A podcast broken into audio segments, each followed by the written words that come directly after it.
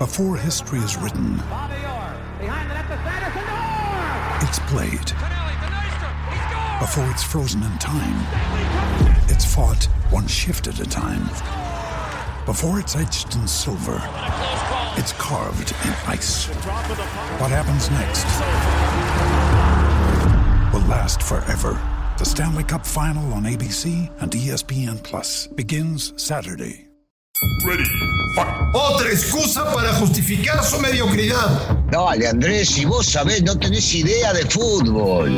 Footbox México, con André Marín y el ruso Brailovsky. Podcast exclusivo de Footbox.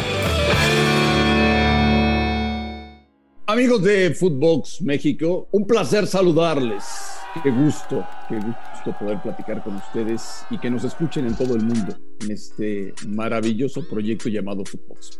Hoy es martes, martes 12 de octubre. Y es por eso que el señor Brailovsky está muy contento. Hoy es un día especial para él. Hoy es cumpleaños de la América.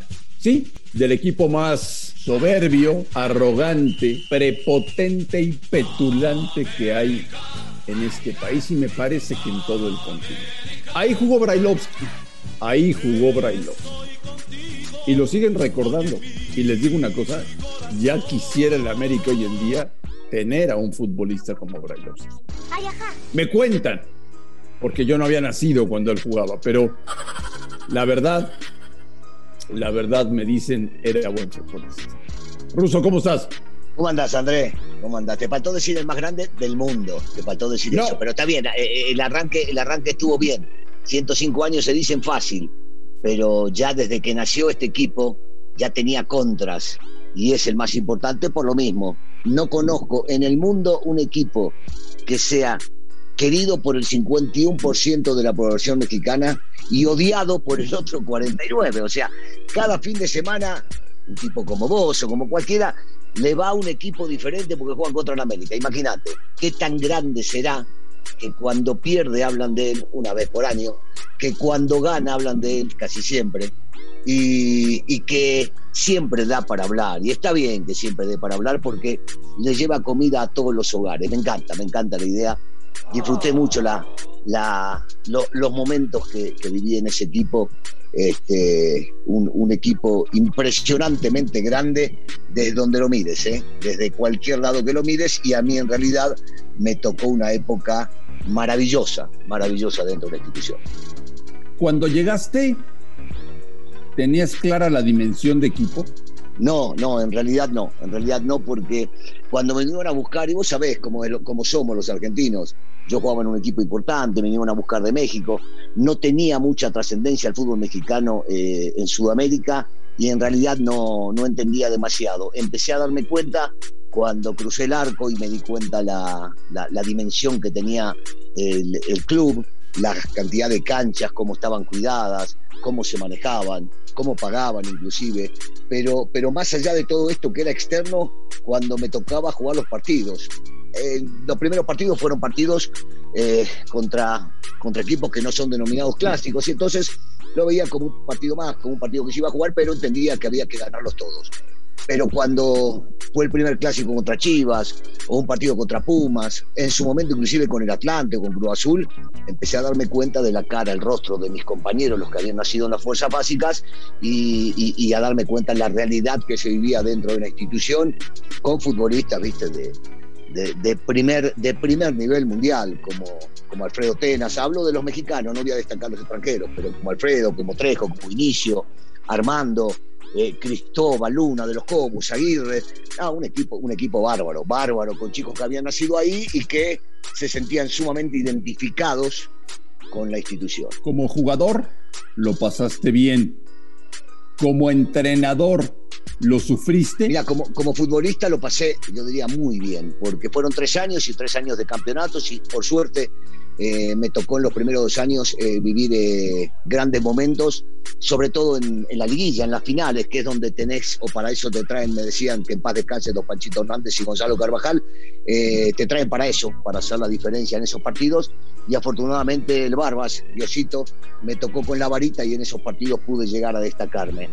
Después como técnico no, no lo sufrí para nada. Yo, yo disfruté cada momento de adentro. Primero porque hoy al final 65, 60 y pico por ciento de productividad fue realmente muy bueno. Que yo no haya querido entrar en negocios raros, en negocios turbios, es, es otro cantar.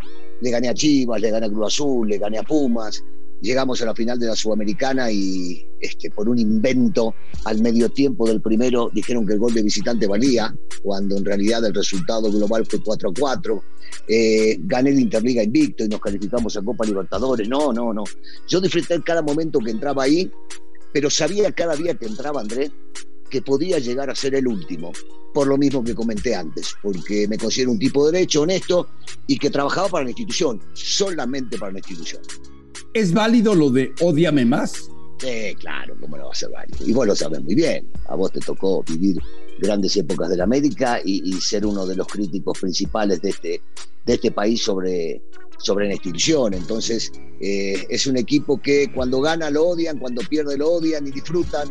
Y, cada vez que termina ganando otro campeonato y es el más ganador, eh, lo siguen odiando más. Entonces, sí, sí, sí, no, me, gusta ese odiame más, me encanta, me encanta. Hoy ya no es millonario, Ruso. Mirá, eh, la realidad es que en los últimos años han bajado el gasto o las compras de futbolistas de primerísimo nivel o esos gastos que hacían en, en su momento trayendo y eligiendo puntualmente a figuras para que vengan a destacarse y en los últimos años se notó una baja de eso. Yo no sé si es eh, por no ser millonarios o porque hay equipos que han invertido muchísimo dinero, que tienen atrás eh, empresas multinacionales y que, y que tienen eh, más presupuesto o más gasto para los futbolistas. Posiblemente por eso, porque tenemos a los del norte, que definitivamente han gastado muchísimo más dinero que el América en los últimos años. Tenemos a Cruz Azul, que ha gastado muchísimo más dinero en los últimos años hasta la última etapa.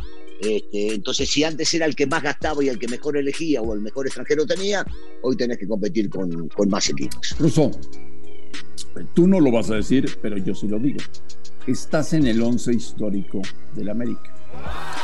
Eh, ¿Quiénes no pueden faltar en ese equipo? Bueno, el primero que se me viene a la cabeza es Cuauhtémoc Blanco. Eh, es el máximo exponente del fútbol mexicano, siendo mexicano. Es el, lejos el, número uno de ellos. Eh, de los extranjeros, el número uno, lo he dicho siempre, es Carlitos Reynoso. Por supuesto que no puede estar faltando en ese, en ese equipo de Al, porque como futbolista y como técnico ha sido el, tipo que, más ha ganado en ese sentido, dejando de lado los más ganadores, porque Gonzalito Farfán ganó absolutamente todo, porque Alfredo Tena ganó cualquier cantidad de títulos, porque Cristóbal Ortega ganó cualquier cantidad de títulos. Te menciono esos que para mí no pueden llegar a faltar. Eh, algunas veces borran a Lalo Vaca, me parece que Lalo tiene que estar porque era un jugador soberbio, adelantado, adelantado a su época. Eh, el cabezón Celada no, no puede faltar, Alfredo Tena, Cristóbal el cabezón Luna, no puede faltar ni loco en, ese equipo. Eh, Trejo y Vinicio tampoco, eran dos laterales, eh, insisto, con el adelantados a su época porque llegaban mucho más de lo que llegaban los extremos a esa posición. Eh, no, hay muchos futbolistas que no, que no pueden faltar. Te mencioné a esos que son los primeros que se me vienen a la cabeza, pero, pero por supuesto que todos los que te mencioné están delante mío. ¿eh? Lo mío fue muy cortito, fue solamente tres años y yo estoy sumamente agradecido a la gente que me ubique entre esos once, pero, pero yo creo que hay otros que merecen, merecen mucho más reconocimiento. Posiblemente sean menos mediáticos, pero merecen mucho más reconocimiento.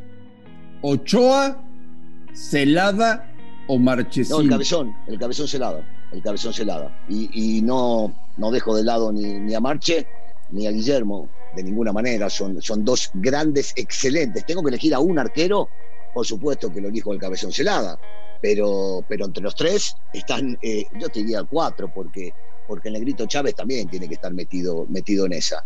Este, hay, hay cuatro arqueros que de lo que me tocó vivir, de lo que me tocó ver, son sumamente destacados.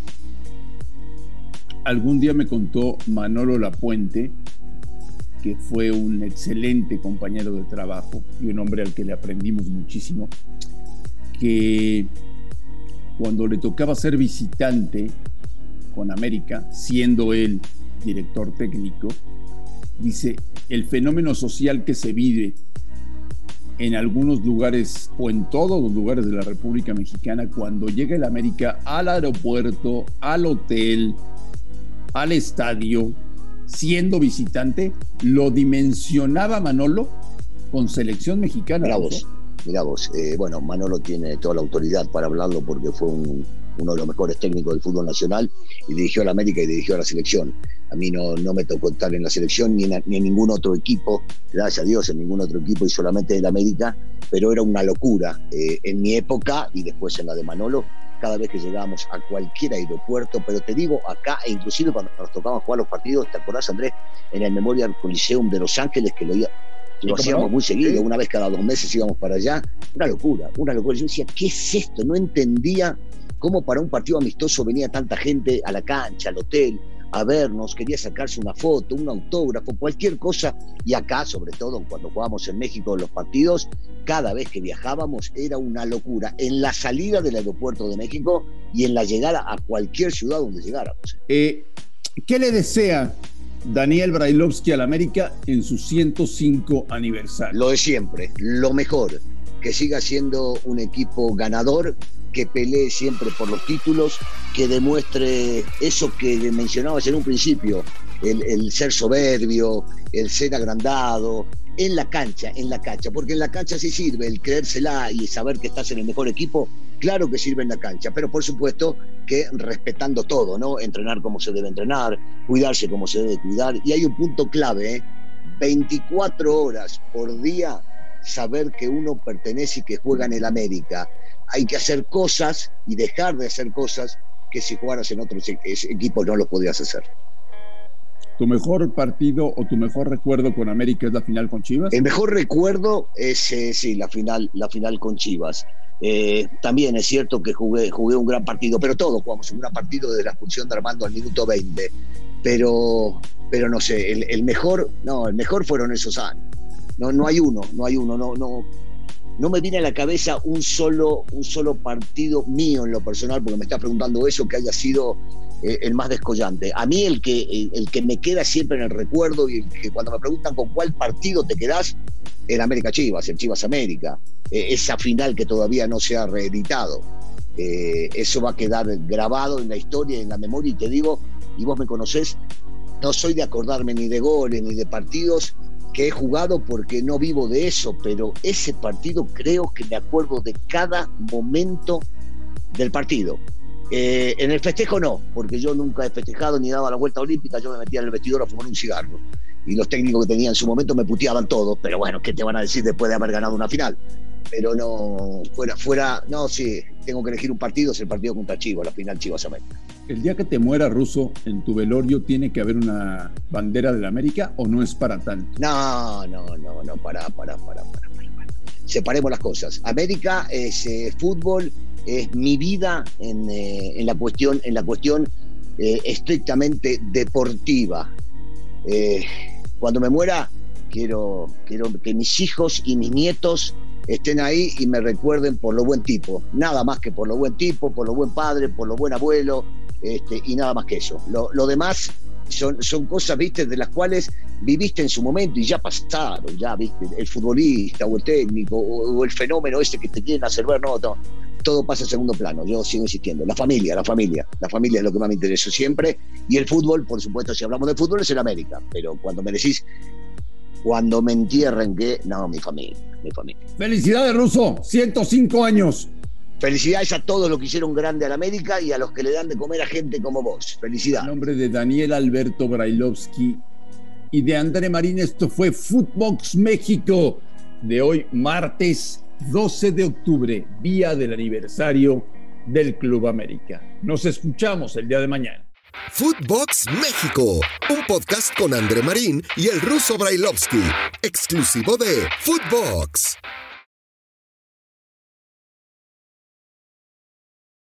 Hoy es un día especial para él. Hoy es cumpleaños del América, ¿sí? Del equipo más soberbio, arrogante, prepotente y petulante que hay en este país y me parece que en todo el continente.